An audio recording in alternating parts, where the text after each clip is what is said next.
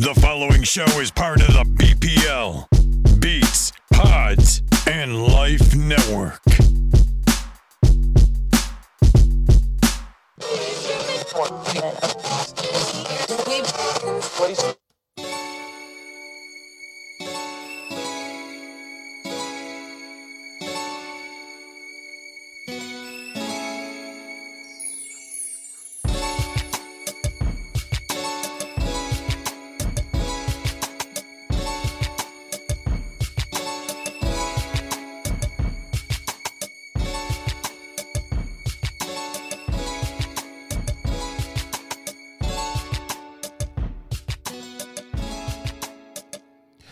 Going on, everybody? Welcome back to another episode of On the Air with Prez. Thank you for rocking with me. Um, this is episode number three. All right, and uh, it's been a little while between episodes two and three. Life got in the way, and um, you know, I was able to finally get my guests um get her schedule and my schedule to line up to where we can um bring this new episode to you. So I appreciate you guys for rocking with us.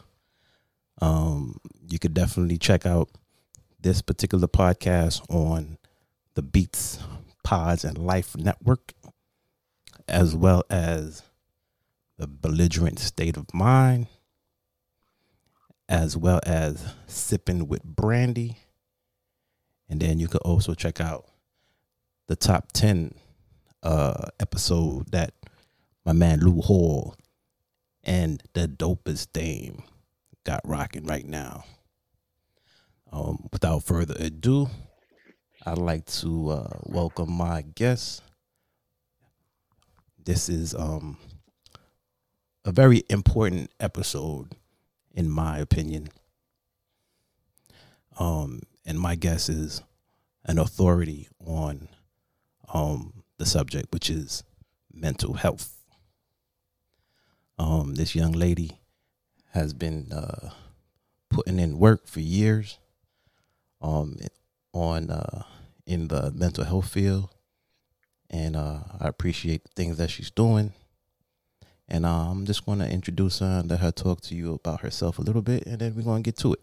So, uh, McKenzie Nash. Hi, Prez. Thanks for having me.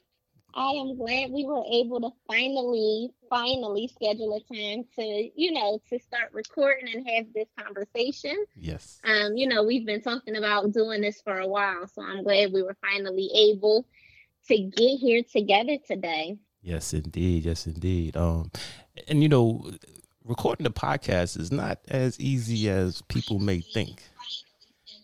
There's a lot, there's a lot that goes on behind the scene. A lot of pre-production, a lot of post-production. Um, like I said, uh, the, the schedules. Because everybody has lives. You know, we all have lives that we lead, and just to like get all that lined up is not that easy. But you know, nothing worth having is easy, right? Isn't that how the saying Right. goes? Something like that. Close enough. so, like I said, um, this is an important subject that needs to be discussed for me and um, for a lot of people. You know, they may not admit it, but you know, it, it's definitely something that we need in the community to, to to discuss. And the more we talk about it, I think the the more help people will start to seek. There, there's a lot of right? There- There's a lot of platforms out there, a lot of podcasts, a lot of shows, a lot of books and websites and things of that nature, a lot of blogs, YouTube channels, you name it, that um that ad- that address the issue. but I just wanted to um just put my perspective on it, put your perspective on it, and um you know just just have a little discussion, you know. Yes, that's you know, that's one of the big things that's important to me is just, you know, having these conversations um about mental health, about uh wellness. Right. Um, because it's something that like we just don't talk about at all. So, you know, just to start with having the conversations and see, you know, where it goes from there. Right, right, right, exactly. So tell me tell tell the people about yourself. Tell tell the people about McKenzie Nash, like where you're from, um, how long you've been practicing, you know, how did you become interested in working in the mental health field? Just go ahead and uh, let the people know. Sure. So I am McKenzie Nash. I am a Philadelphia native, born and raised in Philadelphia. Um, I have been working in the mental health field for at this point about 11 years. Okay. Um, so I started my interest in mental mental health started actually in high school. Um, I was in a um, an enrichment program with Temple University for their for like inner city first generation college students. Um, so I started the program my going into my freshman year of high school, and I was with them throughout college. I mean, throughout high school. And Mhm. part of our requirements was to participate in the science fair. Um, so by the time I got to like my junior ish year, I was over the sciences. Like I didn't want to do any experiments. Like I was over it. Okay. Um, so I started looking into other different type of things that I could work with. Um, so I did an experiment on the Stroop effect, and it's related to like neural um neuropsychology, neural anyway, it was mental health related. right. right. Um, and at that time, I was really getting into Law and Order. So I wanted to be Dr. Han from off of Law and Order. Dr. Um, he was the Asian. He was the um. I think that was his name, Dr. Huang. He So was, that- that the go ahead. he was the you know he was the um psychologist that worked on Law and Order, and he would interview a lot of the suspects and the um the witnesses, and you Mhm. know he was involved in the whole process. That was Um, um, and I was that was the Law and Order, the the the SVU, right? The special yes, he was on Unit. SVU. Okay, cool, Yes. cool. That's dope show. uh so you know that just got really that got me really interested in you know like the ment- mental health um why people do the things they do how people think Right. um how and more so like how people end up in you know involved in the criminal justice system um so i ended up going to penn state university Right. main campus. I was there for four years when I got my bachelor's degree in psychology and crime law and justice. Okay. Um, so that's where like you know my educational background started. Um, and in the process of getting my undergrad degree, I took a course on rehabilitation and corrections. Um, and that was my first time getting to actually go to a correctional facility. We took a tour of SCI Rockview out in Centre County. okay. Um, what's what's SVI? Is that a school? Oh, SCI. So it's the State Correctional Institute uh, institution in Pennsylvania, Okay. um, in Central PA. So it's where one of the uh, I think there's 20. I don't know. Is it 23? I think facilities, um, state state correctional facilities in Pennsylvania. Okay. Um, and that's one of them. Um, so we did a tour. We got to talk to some of the staff. Um, so it was just like super interesting how you know just seeing what a correctional institute looks like from the inside. Um, so that ended up leading me to do a internship going into my senior year of college with the Philadelphia prison system under Dr. Carlton Payne, who was the head of the psychology and mental health department for the uh, Department of Corrections at the time. Um, and it was really decent because he kind of he let me experience all that is mental health and corrections kind of on my own. He, you know, he paired me up with uh, different staff at different um, facilities and kind of let me learn how things worked um, and experience things hands on. So by the end of my internship, he had me um, interviewing inmates um, by myself and, you know, reporting back to him and reporting at meetings, um, you know, things that I felt my experience. Giving you So like point- first firsthand first hand experience to see whether or not this is something that you want to do. Absolutely. And you know what? I definitely appreciate him for that because I'll never forget. I was at, I believe I was at House of Corrections. So if you don't, I am five feet. Um, you sure you five feet? If you, I, yes, I'm five feet. So you know, a lot of times I look a lot younger than what I actually am. So at the time, I might have been 20. Um, I think I was 20. I don't even think I was 21 yet. So, you know, I had went to House of Corrections. I had my meeting or whatever, and the person I was working with today, that day was like, I'm gonna let you go early so that you can get out the institution before they start mass movement. Right. Well, we started talking, and by the time I got out, literally, like I heard the doors open, and there's nothing but these like grown men in whatever uh county issue uniforms and they're like flooding the hallways. And i just like at one point i think i just stopped and looked like oh shit like this is real. Like this is real. Mm. were you um, scared? Um, like were you scared like something might happen to you? I don't necessarily think that i was scared. Um i definitely was aware of my surroundings my heart started beating a little fast i just was like you know i want to make sure i get out of here i was really honestly more concerned about getting lost okay um because that's the last thing I wanted to do was get lost in a prison and then, you know, not know where I was. Um, right. Um, so it wasn't necessarily about being scared in the environment. It was more so making sure that I knew how to get out. Right, right, right. Um, so anyway, I ended up getting out. All of that was good. Um, so after I graduated from Penn State, I started working in community mental health and I started out as a case manager for adolescents who were struggling with drug and alcohol, just behavioral problems. Um, but it was an early intervention program. So it was to help kind of catch them um, and get them wrapped up in services before they kind of spiraled further down like a negative path that they were taking.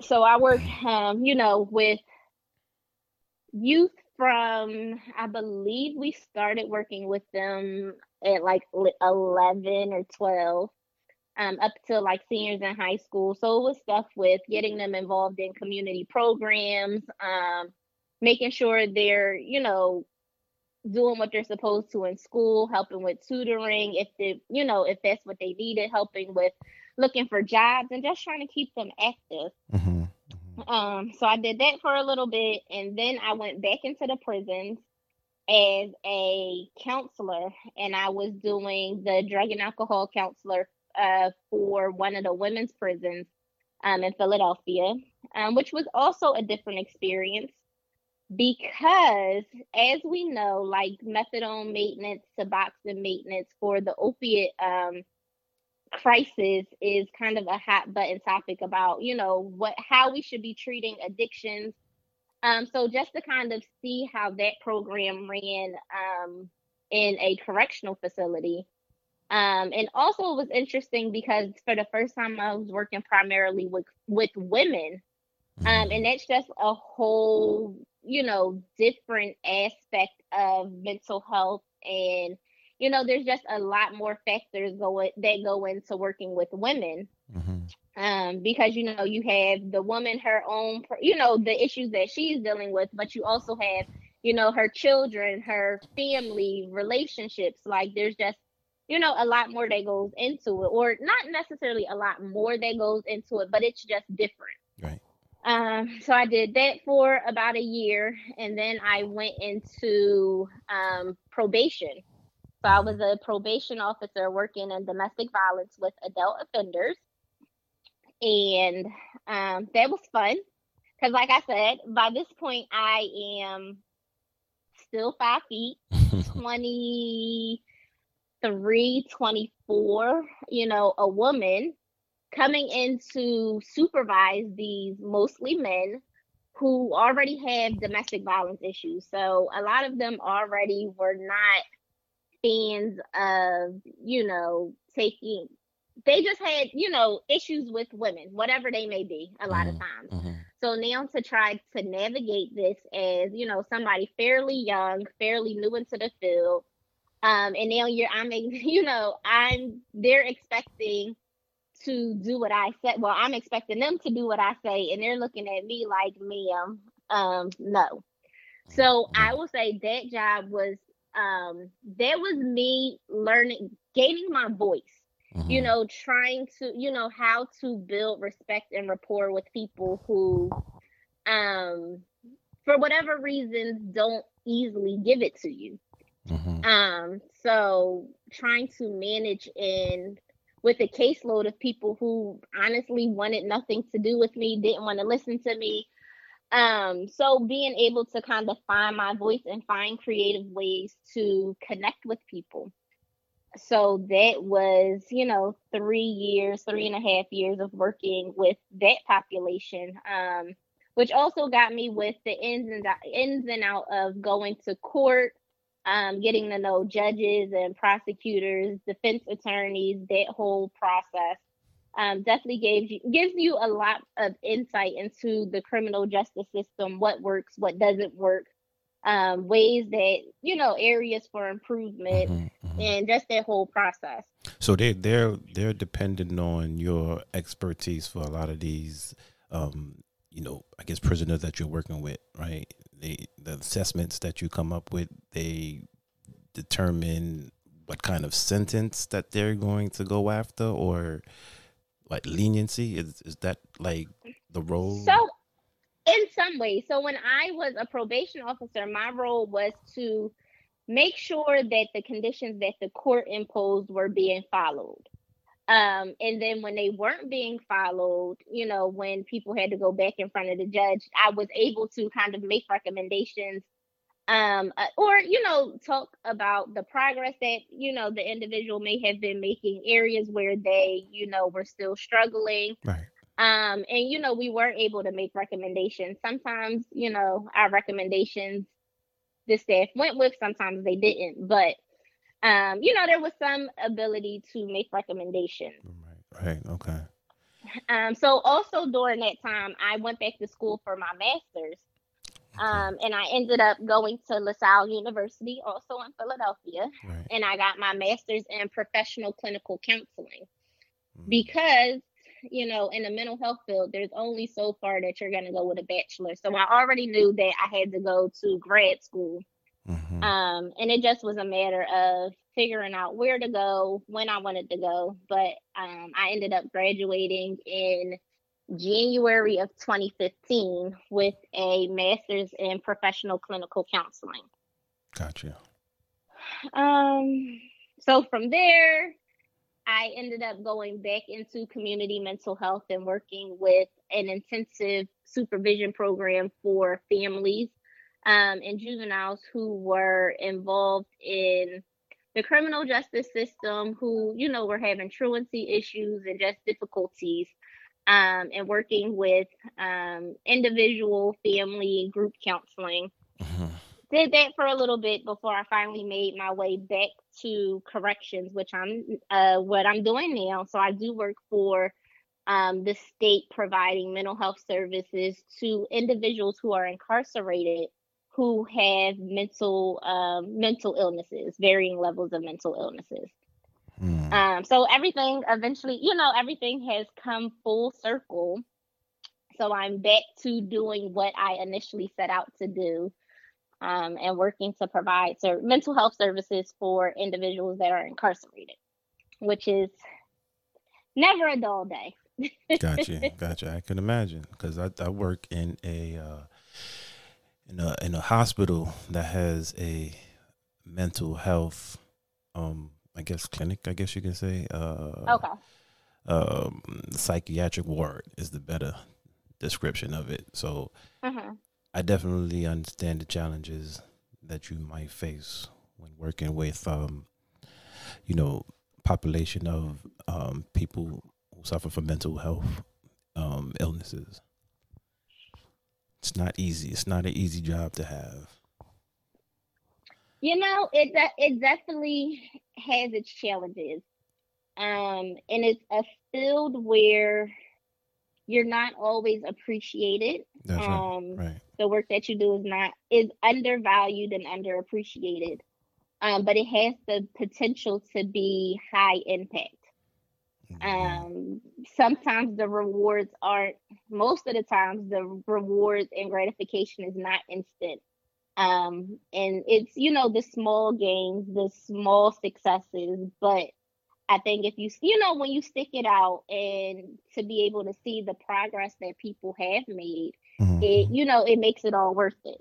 It makes, you know, the hard days, the small paychecks, and you know, it, it makes it all worth it in the end. And I, you know, a lot of times I think the people that go into the field, um, they do it because they genuinely want people, want to help people to better themselves. Right, right. Well, let me tell you that I appreciate you. I appreciate, definitely appreciate the work that you're doing because it's important work. Um, we need more people that do the work that you do. Um, Thank you. definitely, definitely. Um, okay, so that's a lot. You know, you definitely been putting in a lot of work um, over the last few years, last several years. You are a psycho psychologist, or like, what would your title be? Yeah, like So right now. Mhm. So right now, um, by license, I am a professional counselor. Um, so I'm a counselor. Okay. Um, by my job description, my job title is a psychological service specialist. Um, but by trade, I'm a counselor, therapist.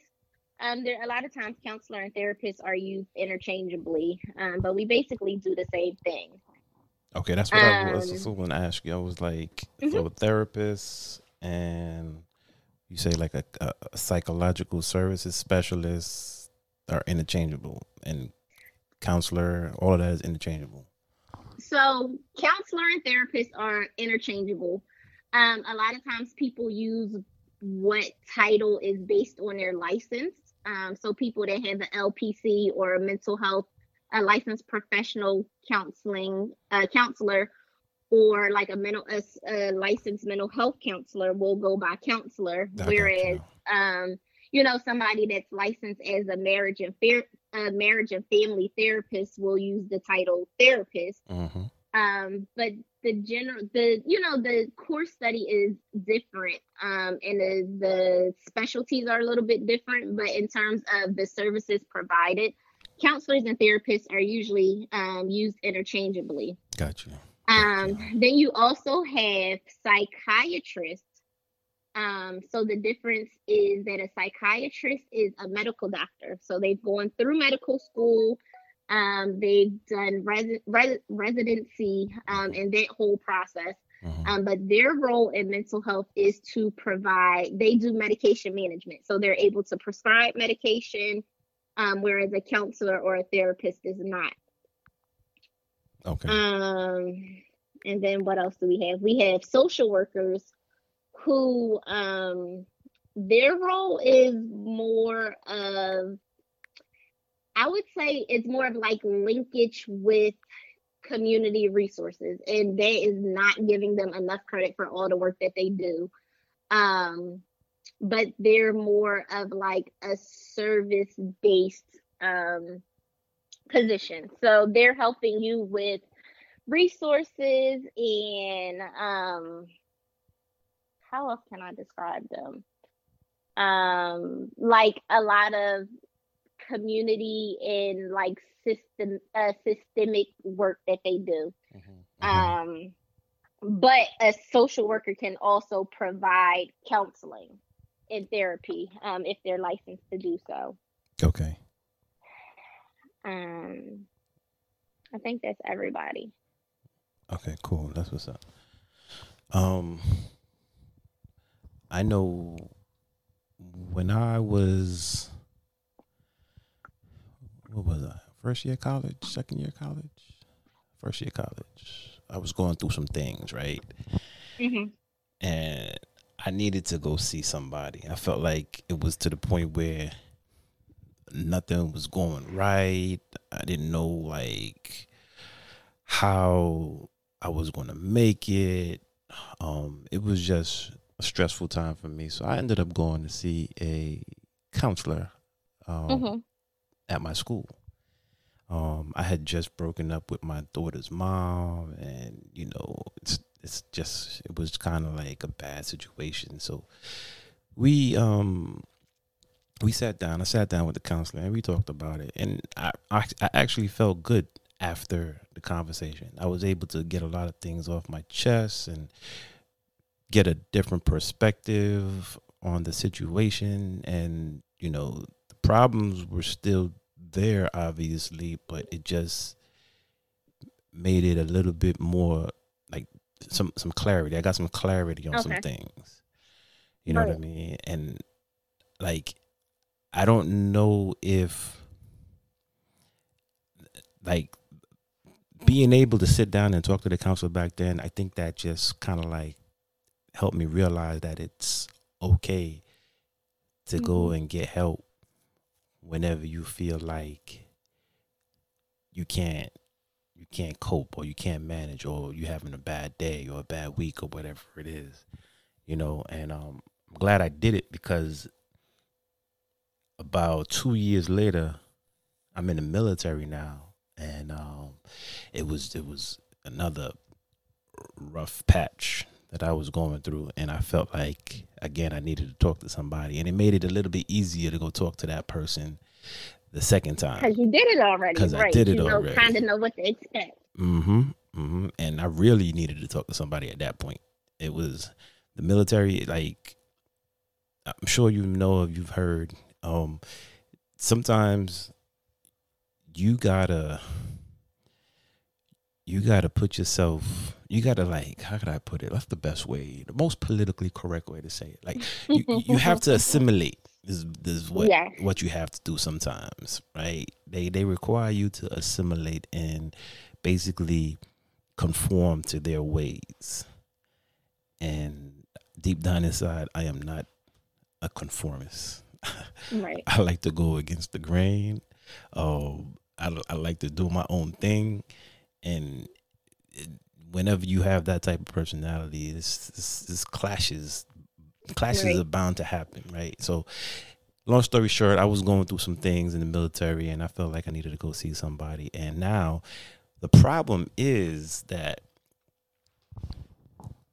traditionally, if you're in the military, you're not supposed to have mental health issues, right? You're not supposed to Right. have times where you can't cope or you're unsure of what you're supposed to be doing. Like, you understand what I'm saying? Like, there's a- Right, because you are supposed to be protecting the people. Like, how can you protect the people Mhm, mhm, if you got, you know, mhm. if you're not If you- fully yourself and you don't have, you know, everything together?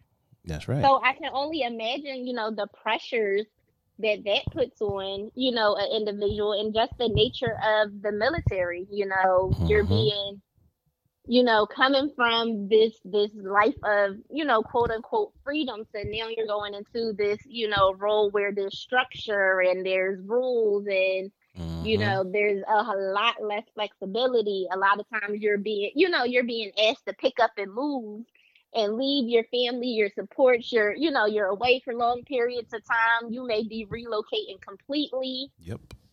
All all of that. All of that was, you know, stuff that I was dealing with because I I had left New York. I I got stationed in California, way across the country. And when I went into the military, my whole my whole plan was to like stay on the East Coast, right? I, I know that they can ship you off and send you anywhere they want, right? You know, duty calls or whatever. But you know, I was always told that you know you fill out. We had something called a dream sheet. You fill out this dream sheet, and you know you pick you put down eight bases that you would like to be stationed at.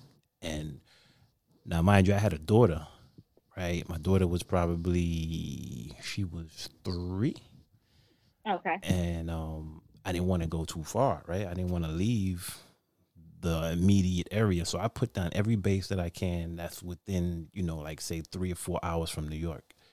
Um, so I was putting down bases from Boston all the way down to uh, Virginia, you know, North Carolina. They, they, I think one day they, you know, whenever that time came, they saw the dream sheet. They saw that I put down all East Coast bases, so they shipped my ass to the West Coast. I was tight. right? And like you said, like you know, in addition to my daughter, you know, I have my moms and my brothers and all my friends and all that. You know, I'm leaving. I'm getting shipped out. I'm not going to see them like I want to see them anymore. So that took some adjustment. It took a while to get adjusted to that, and um, then I had issues within the military, within my unit. Um, you know, I got, you know, I went in a little bit older than most, and so Okay. I, I got like younger cats telling me what to do. Um, and for me, that was a big deal. Like, not saying that they didn't know what they were saying or what they were talking about, but my ego was just like couldn't handle it. So I had issues with that. Um, I just had issues with authority, and it was just a, another time where I just had to go talk to somebody, and I did it. I didn't really care what the consequences were. People, a lot of these military members, they refuse to go and seek help because they feel like they're going to get kicked out. They feel like they're going to get, um, you know, they're going to lose their benefits, right? And, and a lot of, unfortunately, a lot of times the military is all they got. The military is all they know. Right. So they don't want to jeopardize that. So they keep all that stuff bottled in. And we all know what happens when you get to the point where you just can't take it no more, right? So we see that a lot um, over the last few years. A lot of instances where um, military members have, you know, basically either hurt themselves or hurt other people, right? You know, Mhm. a lot of a lot of um, shootings, a lot of uh, you know mass shootings, a lot of uh, you know um, military members that are you know put in positions where know if they were able to get help, things might have been different. You know, Right. so that's something that we definitely have to do better at as far as the military is concerned. We definitely have to like push and get people out there to talk to mm, It- these soldiers and these sailors and airmen and marines, you know what I mean? Definitely. And, you know, I could say the same for, you know, working in corrections. Um, because we do, on top of, you know, being in a stressful environment, we have a lot of staff who are veterans.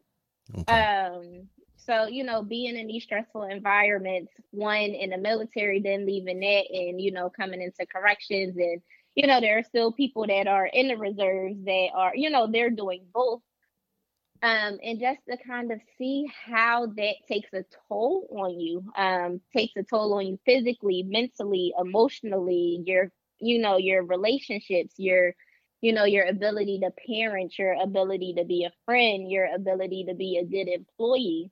Mhm. Um, you know, all of those things take a toll. And I don't think we um I don't think we do a really good job at taking care of ourselves. that that situation, it's like you're leaving the military, right? You might do ten years, twenty years, or whatever it is, depending on how old you are. You do ten years in the military, and then you go into corrections. It's like you jumping out of the frying pan into the fire because you, you, Yeah. you're leaving one, you know, situation, Stressful environment. stressful environment, and you're jumping right into another one. So how could you not, you know, find yourself stressed out and, you know, needing to speak to somebody and talk to somebody about, you know, what's going on. I know they say a lot of times just, you know, when you at work, you you know, you focus at work, but then you leave work at work. You don't take it home with you. Right. But we both know that right there is damn hard. You can't. You It's can't. hard. It's very, very difficult because a lot of Mhm. times things that happen at work do affect your home life and vice versa. Things that you know you're that are going on at home affect you at work. And you know, while yes, it would be great to say we're gonna just put each of these things in these little compartments, and when we're done, we're gonna lock it up and put it to the side. But it doesn't work like that. right. It does not. It definitely Um, doesn't. Um, So I, you know, one of the good things that I was able to do was to work with. Um, my job has a critical incident stress management team, um, and it's basically the gist of it is to provide um, resources to individuals when there's like a critical incident, um, which could be any and everything. Um, but it has given me the opportunity to be able to support my coworkers nice. Um, so yes, I enjoy my work. I like working with the inmates for the most part, but you know, I have a special place for my coworkers and I, you know, I want to see them be well and I want to see them doing well. So, you know, when I when I notice that they're not or you know that people are struggling a little bit, I am grateful that I have the opportunity to be able to talk to them and be a support to them because at the end of the day, if they're not okay, you Mm-hmm, know, mhm. our safety and everybody wants to get home at the end of the day. And you know, if we're not a hundred percent, that you know that that can increases translate. the chances of us not doing that. So Right. you know, I'm you know I try as much as I can to devote time to you know checking in with my coworkers, and you know I have a few coworkers that you know will say, hey, I you know I just needed to talk. Thank you. You're one of the only people that I was able to talk about some of these things that are going on and you know in my life. So to be able to be a support for them is you know that's honestly one of the highlights of my days is you know being able to support my coworkers because we don't do a good job at all. Hmm. at all. Um and i don't think the systems in place hmm i think that you know the systems in place that employ us hmm hmm really would should could benefit from you know looking more deeply at how the job affects our own well-being and being able to support us more effectively hmm in managing those things Right. Yeah, it's it's definitely a needed um a, a process. You know, we definitely have to have a process put in place where you know the employees can can get the help that they need. Um. So as far as you're concerned, like I know there are um you know opportunities for you to help your coworkers, but how about how about you? Like, where, do you go when things get rough, or you had a bad day, or you know, Mhm.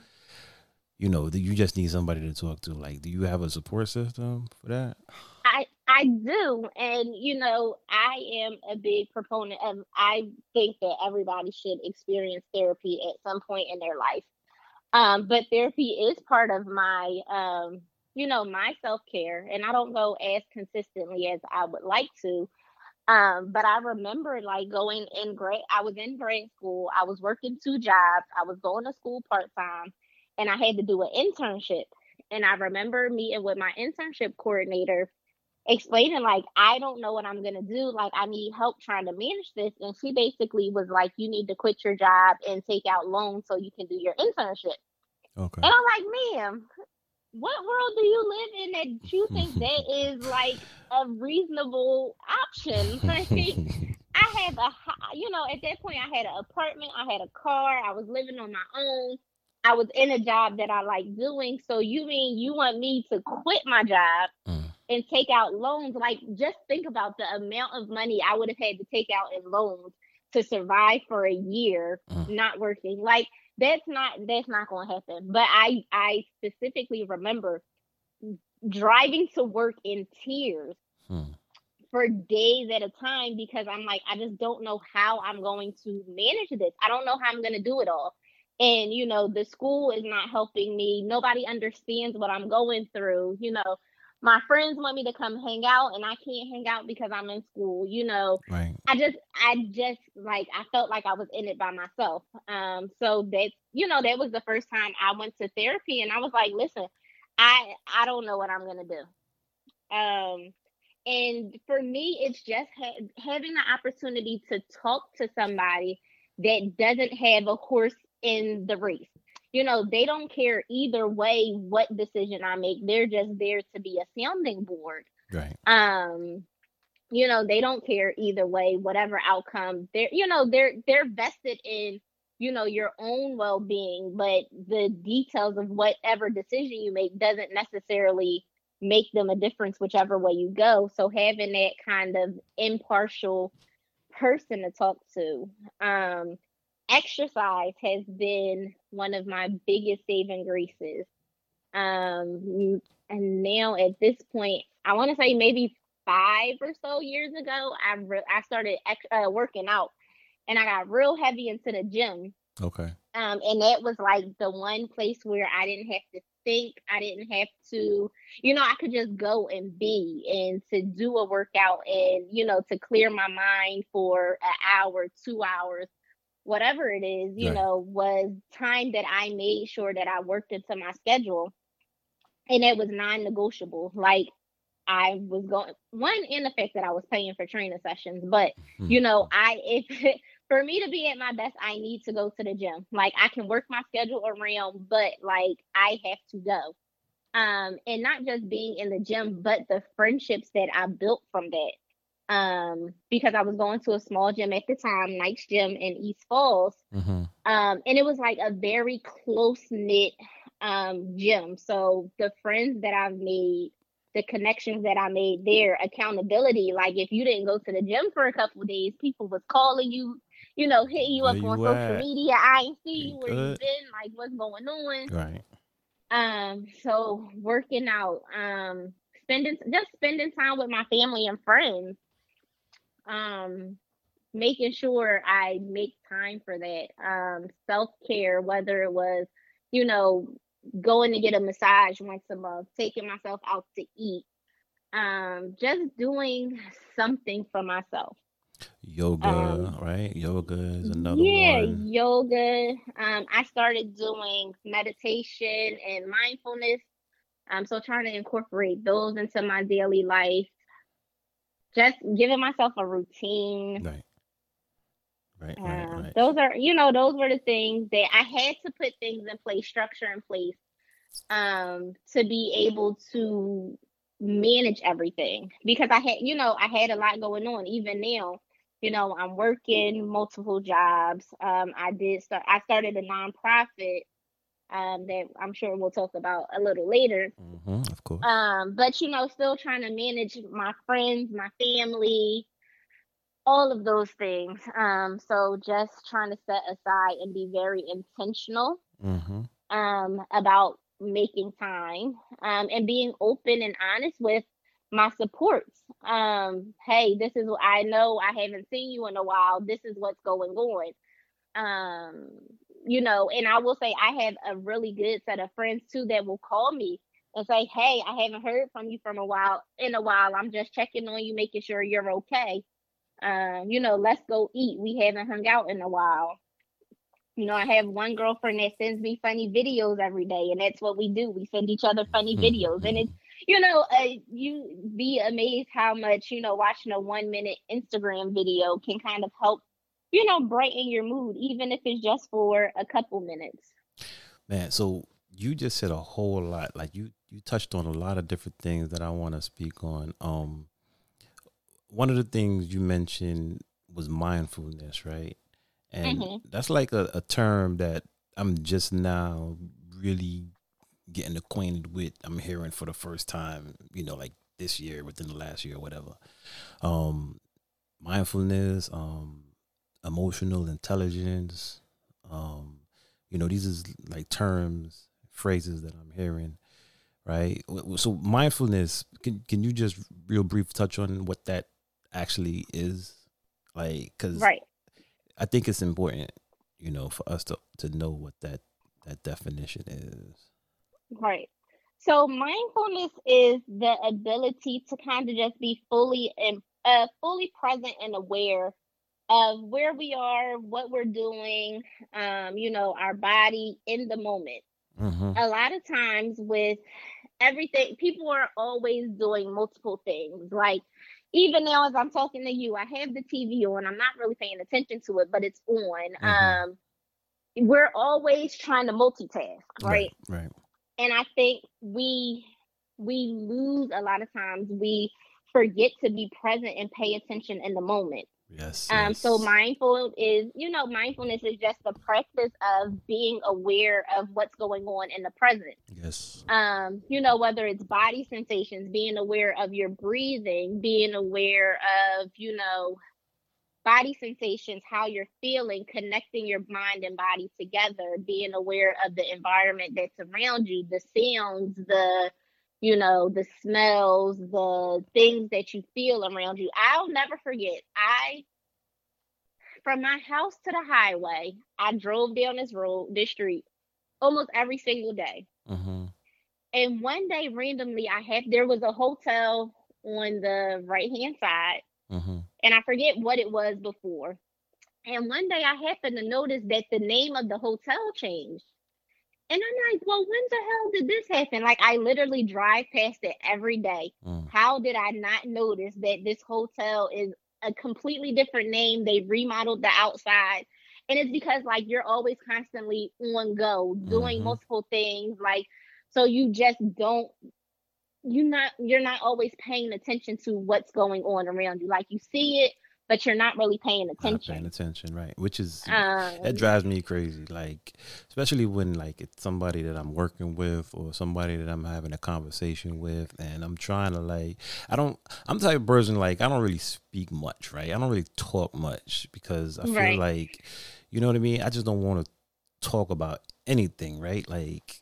I don't I don't do small talk. So if I'm saying something to somebody, chances are it's pretty important, right? Or I feel it's important. And then if that mm-hmm. person is not like listening or that person is distracted or if somebody interrupts me while I'm talking, that, that just drives me crazy.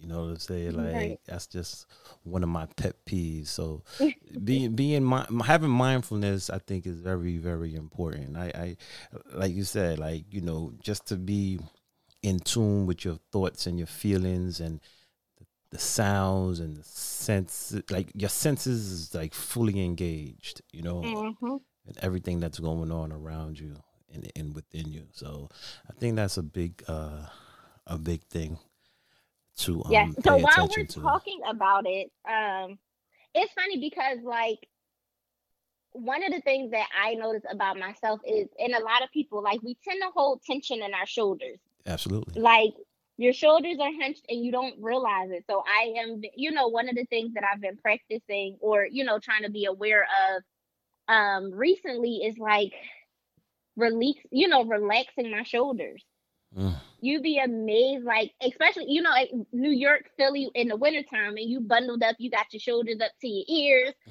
and like you hold that tension there and i didn't realize how much i was doing it until i started paying attention right. Right. um so you know one of the one of my favorite mindfulness activities which i'm going to give you a little tidbit okay. um and things to incorporate is called five senses okay. um, so one of the things that one of the areas that mindfulness helps is with like people that have experienced trauma or you know anxiety. Um, but it helps honestly people anywhere and at any time. But at any point when I feel like overwhelmed, whether it's whatever is going on, I just feel like I'm overwhelmed. I am I got a lot going on. I'll take a minute and do what we call five senses. okay. And what you're going to do is, you know, identify five things you can see, Okay. four things you can hear, Mhm. three things you can feel, two things you can smell, and one thing you can taste. And it kind of triggers your brain to kind of come back into the moment um, Mm. and focus, even if it's just for, you know, 30 seconds, 45 seconds, a minute to go through the five senses. So so you do it in that order and until until you you you, you accomplish all of it or like Yep. So, yep, you just go through five, you know, five things you can see, four things you can hear, three things you feel, two you can smell, one you can taste. And, you know, it's something that you don't even have to do out loud. You can just, right you know, make note of them to yourself. right Um, you know, what some people do is like they'll keep small pieces of candy, you know, in their pocket. So when they start to get overwhelmed and they get to the, you know, your one, your the thing you can taste, pop a peppermint in your mouth and you know, just pay attention to what that you know what those sensations are. mm-hmm. Um, you know, feel the texture of the clothing on your body, feel your feet on the ground, you know, you can run your hands along the, you know, the wall or the table or the chair or whatever you're sitting on, or you know, just different things that are different textures around the area that you're in. Um, okay you know, pay attention to sounds that you hear. Um, what was three? Th- three things you can feel, and, s- two and things you can smell and taste. right Look at that. That's what's up, man. So I try and do it at least once a day. Okay. All right. I'm gonna Um, I'm gonna start trying that. Thank you for that. Appreciate it. Um, one of the other things you said was uh, being intentional, right? Being intentional, being like purposeful with your actions and your thoughts and your words. Like, I feel like that's another thing that I'm working on. You know, if I say I'm going to do something, I want to make sure and do it. Um, if I want to make time for family, friends, you know, I'm going to make sure and do that as well. Like, there's, there's, there's too much of this. Uh, I'm gonna do it tomorrow. I'm gonna put it off till the Mhm. next week. You know, because man, I tell you, some people they don't get to see next week. They don't right. Yeah. And if anything, COVID, I will say, has put a lot of things into perspective.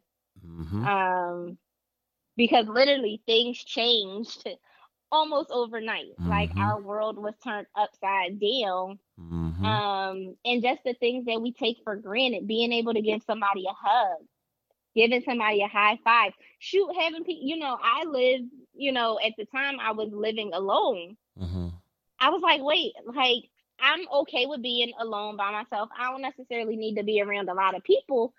But when you're telling me I can't, like it gets real lonely. hmm Um, and you know, you just don't realize how much you interact with people in the world until you can't. Right, right, right.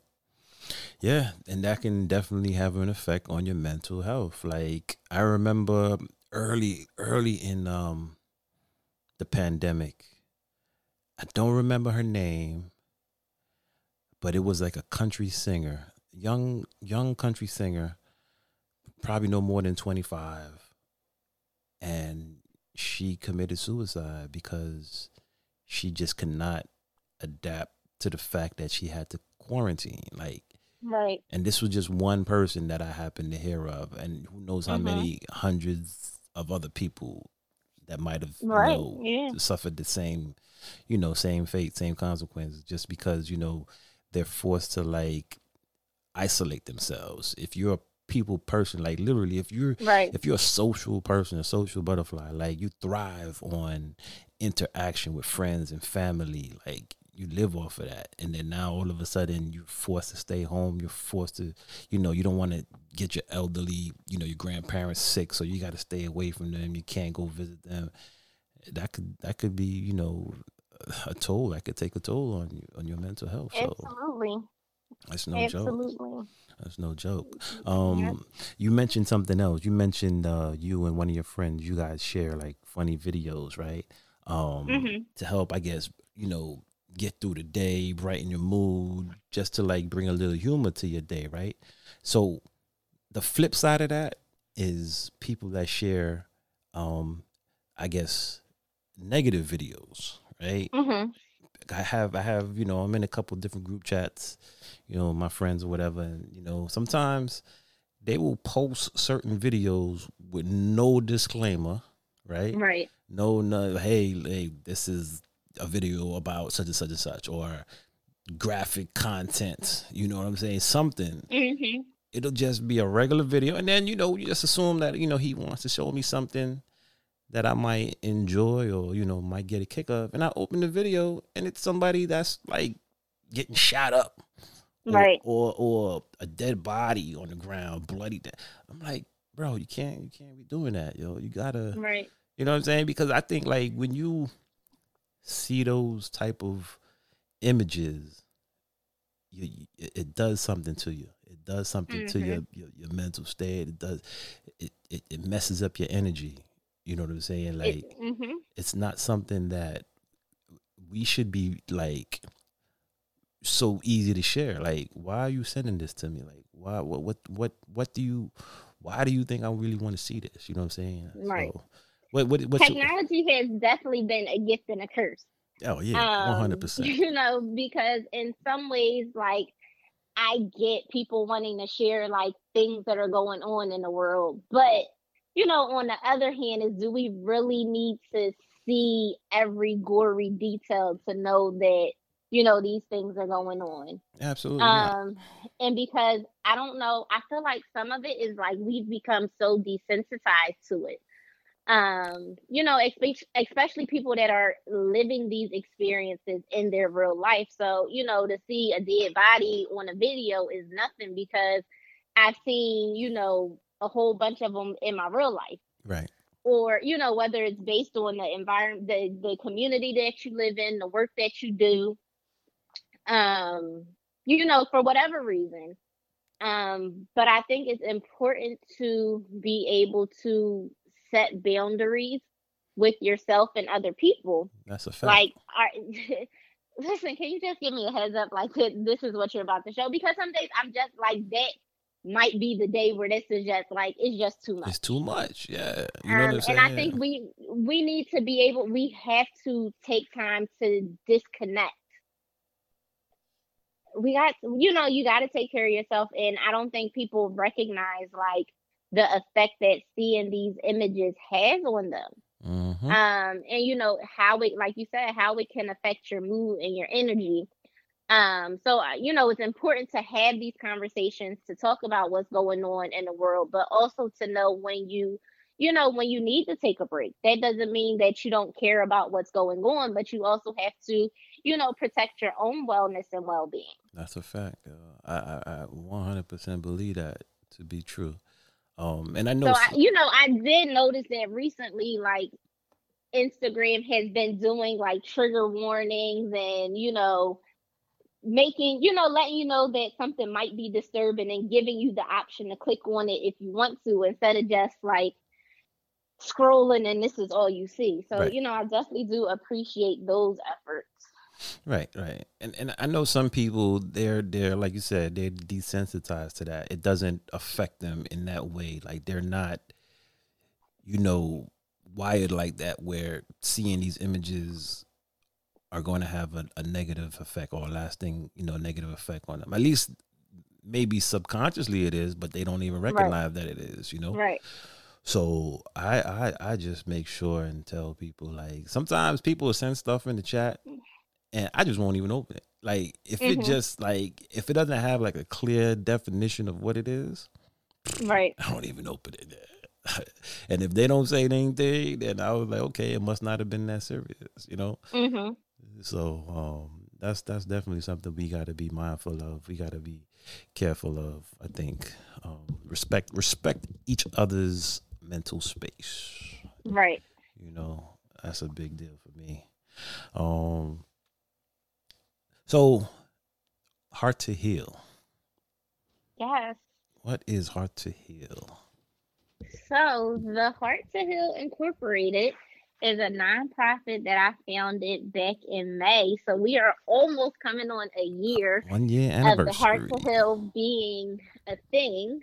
Right. right. Um, so, like I talked about earlier, is like recognizing the need that the people that help people aren't good at taking care of themselves. right. Um, so the Heart Say, to so wait, say that one more time. The people uh, that take care of people don't take care of themselves. don't take care of themselves. Man. Something along those lines. Right. No, that's that's a fact though. Like I, definitely agree with that statement, man. I know a lot of people, like a lot of central workers, right? hmm That this past year has been like the worst year ever. I think everybody pretty much on this planet can say last year was like the worst year ever. You you think like I thought about that. I was like, who can say like last year was a good year? You know what I'm saying? Like I think everybody like 99%, 99.9% of the population would be like last year was the worst year ever. So, Last year was rough. Um, I definitely want people to also kind of recognize that there was, I can't say for everybody, but you know, I think there was some good that came out of last year, whether it was, you know, taking time to slow down, whether it was being, you know, making an effort to reconnect with people, whether True, in person or virtually. true. I um, you you, know, people pivoting their businesses and you know, creating businesses and people waking up alive every day. True. Um, taking taking not not taking waking up for granted anymore, right. right? Starting the heart to Uh, heal, right? That's So while 2020 and even now into 2021 has definitely been a year that I don't think anybody will forget. Mm-mm. Um, it it's been a year. Mhm, mhm. Okay. um, So the heart to heal. so yeah, so the Heart to Heal, the the Heart to Heal grew out of my desire to help people that are helping other people, um, whether it's my peers. So the focus is um, on providing support to mental health providers. So the counselors, the therapists, the social workers that are doing the work, that are in the field, that are doing the work. Mhm. Um, but also, you know, anybody in the helping field, um, you know, people that are helping other people that don't necessarily give themselves the same grace and the same care that they're giving to others. Okay. Um, so we've just, you know, I've been working on trying to build it and trying to figure honest. So I'm not gonna lie. The Heart to Heal started on a whim Right. it was an idea that I had. Like I knew I wanted to do something to help other people. I wasn't sure how or what exactly it is that I wanted to do. And listen, my first stimulus check I got, I was like, well, since I got this extra money, I might as well utilize it for, you know, something that I've been wanting to do. Mhm. Um, so I used it to start, you know, to fund the the startup for the Heart to Heal without a real I'm not gonna lie, I didn't really have a plan for how it was gonna go. Mhm. I just was like, this is, you know, this is what it is. It's my idea. I'm gonna, you know, jump first and I'll figure it out Mhm. later. As you go. Mhm. Um, so, you know, that has been what the past year has been is just trying to figure out how exactly, you know, what help is it that when I needed it that I would like to see or that I would like to have. So, you know, just trying to figure out how I'm going to use my platform to help the helpers um, and not just help the helpers, but to have these conversations and to change the the narrative mental health. Um, and that's where this saying, um, "healing takes heart," grew out because healing is it. It literally takes heart. Like it takes courage to be able to do the work to start to heal yourself Okay. um, and go go through the healing process. Um, and it takes a special kind of person, um, a special kind of heart to be able to help other people heal in their own journeys. Right. Um, so you know, just my goal is and my hope is to help to build people's heart to be able to do the work that they need to do to become, you know, the best versions of themselves. Mm, Right. Right. Right. Okay. I like that. So out of that, out of that is our very first initiative that I am working on called Sheer Balance.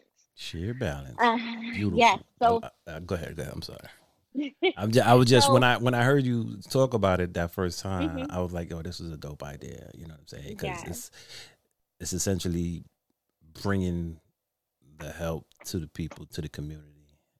mhm. You know what I mean? All right, but go ahead. Go ahead. I'm sorry. so um Independence Blue Cross Economy League, they had a Well City Challenge that they presented. Uh, I want to say it was in like the fall of last year, looking for ideas for how to address mental health and mental wellness, um, overall health, physical, mental, um, and specifically the millennial population in Philadelphia. So I had this idea that I had been thinking about even before the Well City Challenge about bringing mental health services to um, the community by way of beauty and barbershops. Um, so it started as, again, the Heart to Heal, the focus is on helping the helper. Mhm. Um, is that beauticians, hairstylists, barbers, they are like the unofficial therapists to the community, um, especially within the minority community. Mhm. Um, you know, I am like, I am 33, and in my 33 years of life, I think I've had five hairstylists or barbers total. Um, one of the most consistent total, like in my whole life. My first hairdresser was my hairdresser till I was like 16 Right. When you find that person you trust, you when you, you, find that person, you stick with them. stick with um, you stick with them. Um, and these people are one. There's a certain there's a, a level of trust that you uh you develop with this person because you're trusting them to to transform you to take care of your hair right. which for a lot of people is something that's very important to them. Um, these people have seen you a lot of times at your worst. Right. They've helped you to you know get to your best because sometimes you know how there how many times i can think of where i was not feeling great. Um and it was something as simple as changing my hair a new hairstyle a new hair color that kind of you know it wasn't a a fix to the problem but it you know it put me in a better mood. It you know it gave me that little bit of push that i needed to kind of get myself out of whatever feeling down i might have been going through at the time. Right. Um you know if you're going to see your stylist your barber you go what once a week every two weeks once a month you know you you're going consistently um so this person is a there's such a vital part of your life. Right. Um you know how many different conversations about life love loss everything in between happens in the shop on a saturday morning. Right you know, right. a lot of times you're in there with the same clients that had the same appointments every week. So you know about their kids, their Yeah. significant other, their job, their parents, their car issues, their job issues, their whatever issues that they have going on. the weddings mean, it's, uh, the, the the births the deaths Right, the- all of that It, absolutely. Right. Um so my I my goal was to be able to support hairstylists and barbers in doing the work that they're already doing. Okay. You know, they're already playing this therapist role. They're already actively listening. They're already providing empathy. They're already, you know, providing feedback. They're providing a listening ear. They're providing a safe space. But, you know, they don't get training in, okay, what do I do if somebody's having a crisis? These, you know, a lot of these skills that they have are kind of innate and is built into building the relationship um, that they have with their clientele which is honestly what therapy is. It's building a therapeutic connection, building rapport, um, and creating safe spaces for people. So they're doing the work. right Um, and the idea is to train them in first aid, mental health first aid, which is an international program that teaches community members, you know, just the average person, how to respond to um, or how to kind of deal with or help somebody that's having a mental health crisis until help comes. So, you know, the idea is not for you to be able to provide therapy for the person. I, you know, I'm not expecting you to fix their problem, but I, you know, it's teaching you how to help this person um, de-escalate a situation until help can be provided by professionals, whether it's getting them to a crisis center, whether it's you know getting them to the point that they are able to schedule an appointment with a therapist you know whatever it may be. Um but you know giving them the skills to be able to help that person in the moment. Right right. I think i think that right there is um is very necessary right? Because of everything you just said how when you find a barber or a stylist how you build this bond you know there's this connection with that person and um Mhm. if that person is is is trained and you know able to um provide not like you know obviously not therapeutic um like not not from a, a therapeutic point of view where they're, they're therapists you know you know that they're not Right. therapists but you know just words you know kind words um you know purposeful with their with their intentions you know showing that you know they're they're they're they're listening and that they, they can you know offer some assistance you know? Right. It's the same thing with regular first aid. Like how many times have we done first aid classes where you know if you get a cut how do you you know what do you do when a person gets a cut? Right. when some you know if somebody has a burn what do you do? How do you you know what do you do? You have you you're have not basic expected to be a doctor. And, like i'm not expecting you to they're not expecting you to stitch the person up or perform perform, perform surgery, right. It's to you know to manage the situation until you know the person can get to professional help and that's the same idea behind mental health first aid Yeah, that's a, that's a dope idea. And so, is it just going to be in the Philly area? Like, where are you at with it right now? Is it something? So yeah, so right now I just recently this was week two of so okay, let's take back. So this was the idea that I had. Um, and then in March, from the month of February, I had to the opportunity to work with an amazing mentor, um, Carnisha. And out, we were able to yes, we were able to work on developing the idea, um, doing research, um, you know, kind of developing the the, the idea more. Um, and I had the opportunity to pitch in part of a virtual pitch competition, um, in which I had the opportunity to win, which I did. I won a ten thousand dollars stipend Oh, or grant shucks. to be able to kind of start working on developing a pilot for the idea and i also moved on to a accelerator program That's what's up. Um Congrats. so it's congrats. myself thank you thank you thank you so it's myself and i think it's five or six other teams in various categories um, that will be working on a three month accelerator program um, but the idea is to have the program piloted um, and starting to, you know, provide services, um, run the program at the end of the three months. Um, and then we'll also have an opportunity to do another Shark Tank esque pitch um, to win up to $50,000 in seed money to continue to um, develop the program. So, right now, where I am, so I, um, you know, I have a group of people that I know that are already certified in mental health first aid. Um, but I'm also going to be doing the training course to be able to um, teach mental health, mental health first aid. So that's scheduled for June.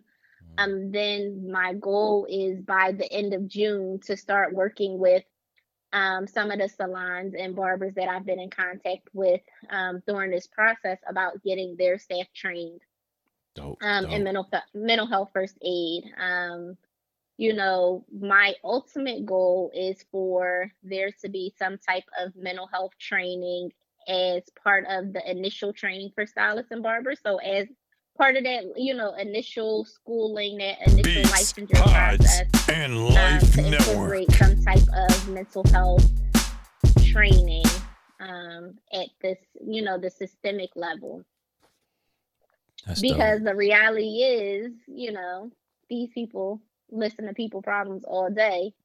Um, you know, a lot of times, and I want them to be able to one not only help, um, better help their clientele, but to also take care of themselves. Um, hmm because you know, when you're listening to other people and the things that they have going on, it you know, it whether you know it or not, um, it, it starts to take a toll on you. Um, Yeah. so I just want I, I just want to make sure that everybody is okay so that they can continue to do the amazing work that they are doing um, in the community. Yeah, man. That's dope for real. Um, you guys gotta let me know if you need any help. Um, yes, I will. anything I can do. Um, definitely share it on my um, my network. You know, within my network, I should say, share it uh, on my, my my page and all that good stuff. Um, because obviously, I, I know a couple barbers um that would definitely, I think, be interested in doing something like that. Uh, they definitely like the the one particular barber that I know. Shout out to Clay he, he's he's big in uh, in the community. You know, he's he's definitely somebody that I can see taking on the type of role of you know of what you're you're talking about with sheer balance. Yes, definitely. Um, you know, I would love to be, you know, once everything gets up and rolling, to be able to travel, to be able to bring this across the country. Um, until, like I said, we can get it into part of the initial training um, Mhm, and mhm, licensure process. Um, mhm. because I think it's going to, you know, I think there's a need. I think it's going to be beneficial. Um, and it doesn't really take much effort. The mental health first aid training is a, I believe it's an eight hour training, Okay. one and done. Okay. Um, but to be able to build a support network, um, you know, in part in part of this process, I, you know, in doing research, I came across the Confess Project, which is um, initiative that was developed by, I believe his name is Lorenzo, and he's down south um, and he started bringing mental health workshops um, into barbershops. Um, you know, so I've been following the work that he's doing, and I'm fortunate enough to be able to um, actually have a meeting with him coming up in May, sometime in the next couple weeks. Um, you know, just to kind of see the, you know, the work, get more information about the work that he's doing. You know, ways to see the work grow um, and to continue to build upon their mission, my mission, and you know, This help is the community. right. I mean, this is the type of work that you would want to like reach out to and you know n- network and um just kind of like share ideas. I would think, right? Because at the end of the day, it's for the greater good of the community. You know, Right. it's not like the type of um initiative where you want to like keep it all to yourself and Right. you're afraid that you know if you share it with a particular person they're gonna steal your idea i'm like Mhm. steal this idea you know what i'm saying like if you if you if you hear about it and you think this is a good idea go ahead and rip it off and do it in your Right. community because that would literally you know that can be the difference you helping somebody. And I'm also about working smarter and not harder. So, you know, if there's somebody that's already, you know, out there doing some of the work, you know, what's the Mhm. point in reinventing the wheel Mhm. and, you know, just building upon and trying to make those connections so that we're not doing double work and I just want to get and do the work. Like, I just want to help the people. because it's a need for it it's definitely a need for it i just remember i'm sorry go ahead No, I just was saying, I, I really just want, you know, my ultimate goal is I just like having these conversations. Like, I want people to to improve their mental health. I want people to feel comfortable enough talking about mental health. right Um, because one of the things, even in my own personal experience and you know, my own therapeutic processes, and definitely in you know the African American community, there's like these family secrets. Um, you know, you know, Uncle Uncle Joe went away for a little bit, or you know, Aunt Sue got her. You know, she she be going through some things. right No, we really need to sit down and have these conversations about what's going on in our families right because there are some you know there are some conditions where there's a genetic component to it so i need to know you know i need to know what's going on in my family just like i know whether people have diabetes or hypertension i need to know what you know what are the mental health things that run in my family Hmm. so that i can be you know break these generational i'm not going to say generational curses but you know break these generational things um so that we can all like there's no need to suffer It's it's it's You know- conditions, right? It's conditions that can be addressed and that can be, you know, fixed if you Right. have all the information that you need. Like like you said, it is definitely genetics. Like you you, you have people who go through certain traumas, right? And are in toxic relationships in the household or whatever the case is and you got the babies growing up seeing Right. this you know they Mhm. they seeing this this type of trauma and you know they may think oh this is regular behavior they may think oh this is the way things are supposed to be because this is you know this is what I, I grew up around and then you know the cycle continues you know the kids they grow up and they're conducting themselves in a manner in a way that obviously is not what is is healthy. You know what I'm saying? It's it's, it's not a healthy way to be growing up.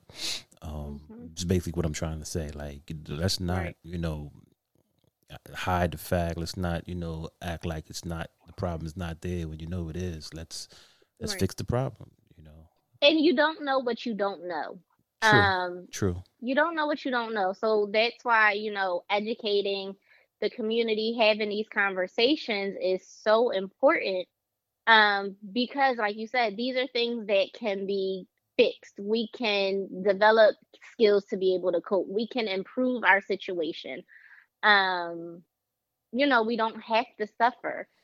Absolutely. and you know when we talk about barriers the mental health treatment if you're not talking about these things you don't know to go get help well if you don't know that you need help the the help's not out there right? But if you have people that are that now know okay there are some things that i need to improve on well then that's justification for bringing these services you know bringing these services to the community paying the people that provide these services to the community um you know funding for programs like share balance and you know all the other initiatives that are going around to address mental health and mental wellness. Like the need is out there. We just don't know that we, you know, we don't know what we need.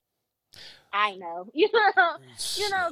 It's right. It, it's when you talk about like it's across the board, but with black folks specifically, like African American families, like Caribbean families, they have, like you said, they have tendencies to like keep everything bottled up and Mhm. to be, you know, it's, it's, it's shameful, right? Some of the things that go on in the household is is, is, is, is shameful to them, so they don't want to tell nobody nothing. They don't want to tell their friends that they having problems, or they don't want to go see a, a therapist and be like, "Listen, I need help with this. I, you know, this, this mm-hmm. this uncle is abusive, and you know, the, you know, verbally abusive, physically abusive, you know, whatever, whatever the case is, they just try to keep it to themselves. Um, so like you said, like barriers, you know, that's one of the mm-hmm. barriers. You know, not being mm-hmm. able to admit that there's an issue, right? Trying hesitating from going and seeking, you know, treatment um that you you definitely need. You know you kind of know you need it, but Right. you're just ashamed to admit that you need it. Um hmm maybe it's maybe it's the cost of it, right? Because a lot of the therapy that we're talking about, you know, not all of it is covered by insurance, right? Right. Yeah. So, so, so, which is crazy to me, right? And hopefully, there could be laws and legislation put in place that that that changes that. Because Mhm. if I can go to the doctor if I have a cold, if I can go to the doctor because I have, I don't know, upset stomach or whatever, kidney stones. right. Why why can't I go if I have um, you know, a stressful situation, like you know, Right. a, a situation listen, that's I know the importance of therapy. It wasn't in my budget. Mhm. and it's the reality. Like the reality is like, yes, I think it's a service that is well worth it. And you know, yeah, people should be compensated. The reality is, you know, the price of therapy out of pocket was not something that was in my budget. right. Um, so you know, if it, it is something that you're interested in doing, asking about sliding scales. You know, a lot of private practices sometimes they'll offer a sliding scale based on your income. hmm Um, you know, and so they won't you don't have to pay full price. Um, if you have a health savings account, um, using those funds to help fund uh, mental health services. Um, a lot of jobs, um, some employers have employee assistance programs. Um, hmm where they'll give you, you know, three or four free sessions and then you just pay a copay after that. hmm Um, so, you know, asking your employer about what services are provided. There's a lot of organizations um, that provide mental health services. In Philadelphia, there is um, Black Men Heal, Okay. um, and they provide, I believe it is eight therapy sessions um, free of cost of cost. to men of color. And I believe they are not located just in Philadelphia. That's um, dope. That's dope. I think you know they're starting to expand. Um, there's another one that I just saw. It's called um, it's going. I can't think of it now. Is it? It's Um, not Hill House, is it? You ever heard of Hill Haven't heard House? of Hill House. I've heard of it, but I'm not really familiar with them. Um, I think I think they're based out of New York. I'm pretty sure that they they're based out of New York. Uh, the Black Brain Campaign is in Philadelphia. They also offer a handful. I want to say maybe four, six, eight. I'm not sure the number off the top of my head, but in the Philadelphia area, um, they offer um, free therapy sessions. Um, Black Girls Heal. Listen, if you can't make it to therapy, there are podcasts, there are social media pages, there are Mhm. resources available to you to, you know, supplement um, and to kind of get you some of the sources, some of the the skills, some tips, some tricks um, to help you manage um, your mental wellness. Um, black girls in the black what is it? Black girls in therapy. I think I just made that up. Let me, let me look before I be out here giving people the wrong information. Well, and, and and Um, it's important that we mention that the the the the reason why Heal House is important and you know the Heart to Heal is important is because you, we have people out here that they already have issues with talking about their feelings and talking about Mhm. you know personal information. So if you have people that look like them, right? If you have African American therapists out there, women and men that are out there, that alone can provide opportunities, you know, and you know, a way for people to go out there and seek the therapy that they need. You know, that Mhm. they, they, a lot of people are very hesitant to go and, and put their business out there. And you know what the crazy thing is when you now that you say that, like people are so hesitant to go to therapy or say, I don't want to talk to a therapist. I don't want to tell them all of my business. But how many people like will go to the bar and tell their after a hard night and tell the bartender about, you know, their day and all the stresses of life. You don't know that person from a can of paint. And it took time to be able to develop a rapport with that person your Mhm. hairdresser, your barber, you didn't know them when you first met them. Like you didn't just start off by telling them your whole life story. It took time to build build that relationship. It's the same thing with therapy. It's a relationship you build. You're not um, we're not expecting you to come in and tell me your whole life story after 5 minutes of meeting you. You Right. know, you you start to you you decide how much you want to share you know you're not tied to a therapist you're not marrying them so if you go see somebody and it's not a good fit that's okay Right, right. you can go somewhere else like it you don't have to be stuck with just one person Right, right. Um, That's a good point. I went through that. I I, I was seeing Mhm. a therapist. This was probably four years ago. I, I saw a therapist. You know, a black dude, older dude. Um, but the age gap was Mm-hmm. was a little bit too much for me. You know what I'm saying? So sometimes you find that black guy, right? You think Right. that you know this is a dude that can relate. You know, he might have been, you know, in certain situations that you were in. So the things that he might help you with, you know, it'll be on point. But then for me personally, the age gap was like a little bit too much. You know, his his his generation was Mm-hmm. Right. Way different from my generation. So, you know, that didn't work out. I think I went to two I gave him two two sessions. After the second Right. session, I was like, nah, let me go find somebody else. And I found another dude and um younger. Um you know, he was still older than me, but a lot closer in age, and Mhm. it helped. You know, I think that it made a big difference. So don't get discouraged. Don't just automatically Right. be like, "Nah, I did it. I tried it one time, and that's it. It doesn't work." Um, and trust and believe as a therapist like our feelings are not going to be hurt if we're not a good fit for you. Right. because ultimately like this is a service to help you and you need to get help from it. So if you're not comfortable or if it's not a good fit it's okay.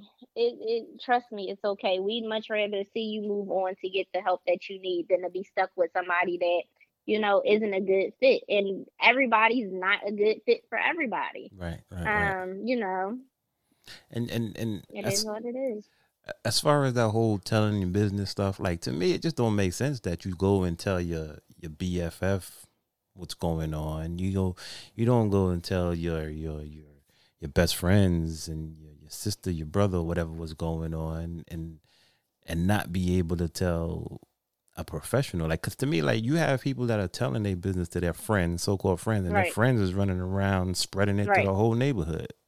Right. So there's this level of confidentiality that you have that your, you know, your therapist is bound to, Yeah. with some exceptions. Um, but those are things that are explained to you. But like you don't have to worry about, you know, your therapist going and telling all your business. Yeah. Um, because because you know, me, and again, they don't have like, they don't have a stake in anything. In like they don't, they don't. They, I mean, they care because they want you to, you know, to be great. But whatever decision, if it's a relationship problem, they don't care if you stick with the person or leave. They're not vested in it. They don't have that same level of, you know, commitment Right. to the situation. You know, there's a commitment to you and wanting to see you grow but you know the situation itself they're not necessarily they're unbiased in it Right. um, they can give you an unbiased opinion because you, you know your friends and your family they have their own ex- their own you know sometimes their own agendas that may want to sway you one way or another Hmm. um, and honestly there are some things that i don't feel comfortable talking to you know my family and friends about not because I can't go to them. It's just certain things I just I don't necessarily want them to know. But you know, there are things that I have to I need to get out, Mhm. right? And I Mhm. need somebody that I need that I can go to. Um what if my issue is with my friend? Like I can't go tell my you know, and I'm having trouble with how do I explain or how do I, you know, talk through this issue with the person that Mhm. is the issue. you know what I mean? Um Yeah, I agree. I definitely agree. so yeah, there there's there's benefits to it. Um, and like I said, I think everybody at some point in their life should experience um, the therapeutic process. I concur one hundred percent. Yeah, we we as black folk have been through so much trauma, um, ye- hundreds of years, you know, of trauma, um, and you know, within the last few years, you know, with the with the with the advent of social media, we're seeing it now. Like, it's always been going on. Don't get it confused. It's always been there. It's just now we're seeing it now on on a almost damn near daily basis, right? It's like every time you, you you log on, it's another incident, another racial incident, and that only basically happened because of the color of our skin. That's what it boils down to, you know. So the Right. trauma, trauma is is is, is there. It's, it's it's present, and it needs to be addressed. You know, you have to have to take the time out to um, take care of your mental health, one hundred percent. So, man, this was dope. This was dope. Um, give me. How can I get in contact with you? How can the people reach out to you? Give me uh your So, your your your info.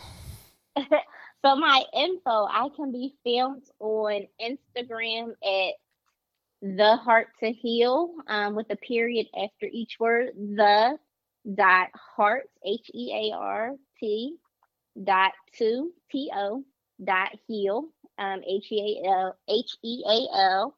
Um, my website is www.thehearttoheal.org. Um, Facebook, I believe, is the Heart to Heal as well, but I'm not really. I have to get better with keeping up with Facebook. Yeah, Um, you and me both. You and you and me both. but um, yes, Instagram, website Right. Are the best ways to connect. Does does Sheer Balance have its own website or is it like No, so share balance will be linked on the Heart to Heal. okay. Um, yeah, they're yeah, they'll be linked. Okay. Okay, all right, cool, cool, definitely. Well, definitely you have to keep me posted. You know, you know we're gonna talk. We're gonna definitely keep up Yes, on everything. I will. I will definitely keep you posted. I believe in uh Ju- June or July there's supposed to be like a community celebration to listen to the pitches again um and see the progress that we made over the past couple months. Okay. So I will be keeping everybody ex- well now that that we're in the accelerator process, I will be being more intentional about documenting that process. Okay. Yes. Um, yes. and the May is Mental Health Awareness Month. Dope, dope. Um, so I will definitely again be more intentional about posting in May. Um, just more tips, tricks, resources, and all the above. Yes, dope, dope. And I will do the same. Like whatever you post, I'm definitely trying to repost and trying to share that info. Um, because it's so important. So very important. Um, listen, McKenzie, I appreciate you. Definitely thank you for rocking with me. Um, once again, this is uh on the air with Prez.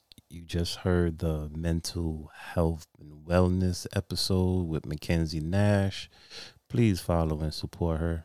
Um, based out of Philadelphia, but coming to a city near you real soon. Yeah. Speaking it into existence, yes. Yes, indeed. Yes, indeed. I see it, yo. I see it for real. Um, even if we start small, you know, we'll we'll hit up everything between New York and Philly, all the little cities right. between New York and Philly. You let me know.